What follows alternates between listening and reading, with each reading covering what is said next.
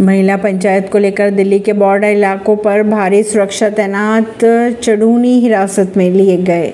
नए संसद भवन के सामने महिला पंचायत के आयोजन को लेकर रविवार को दिल्ली से सटे बॉर्डर इलाकों पर भारी सुरक्षा बल तैनात कर दिए गए थे।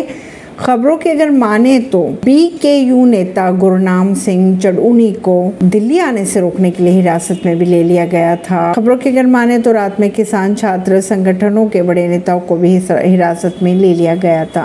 बिहार के सीएम नीतीश कुमार ने शुरू किया मौसम बिहार ऐप। ऐसे ही खबरों को जानने के लिए जुड़े रहिए जनता सरिश्ता पॉडकास्ट से। परवीन दिल्ली से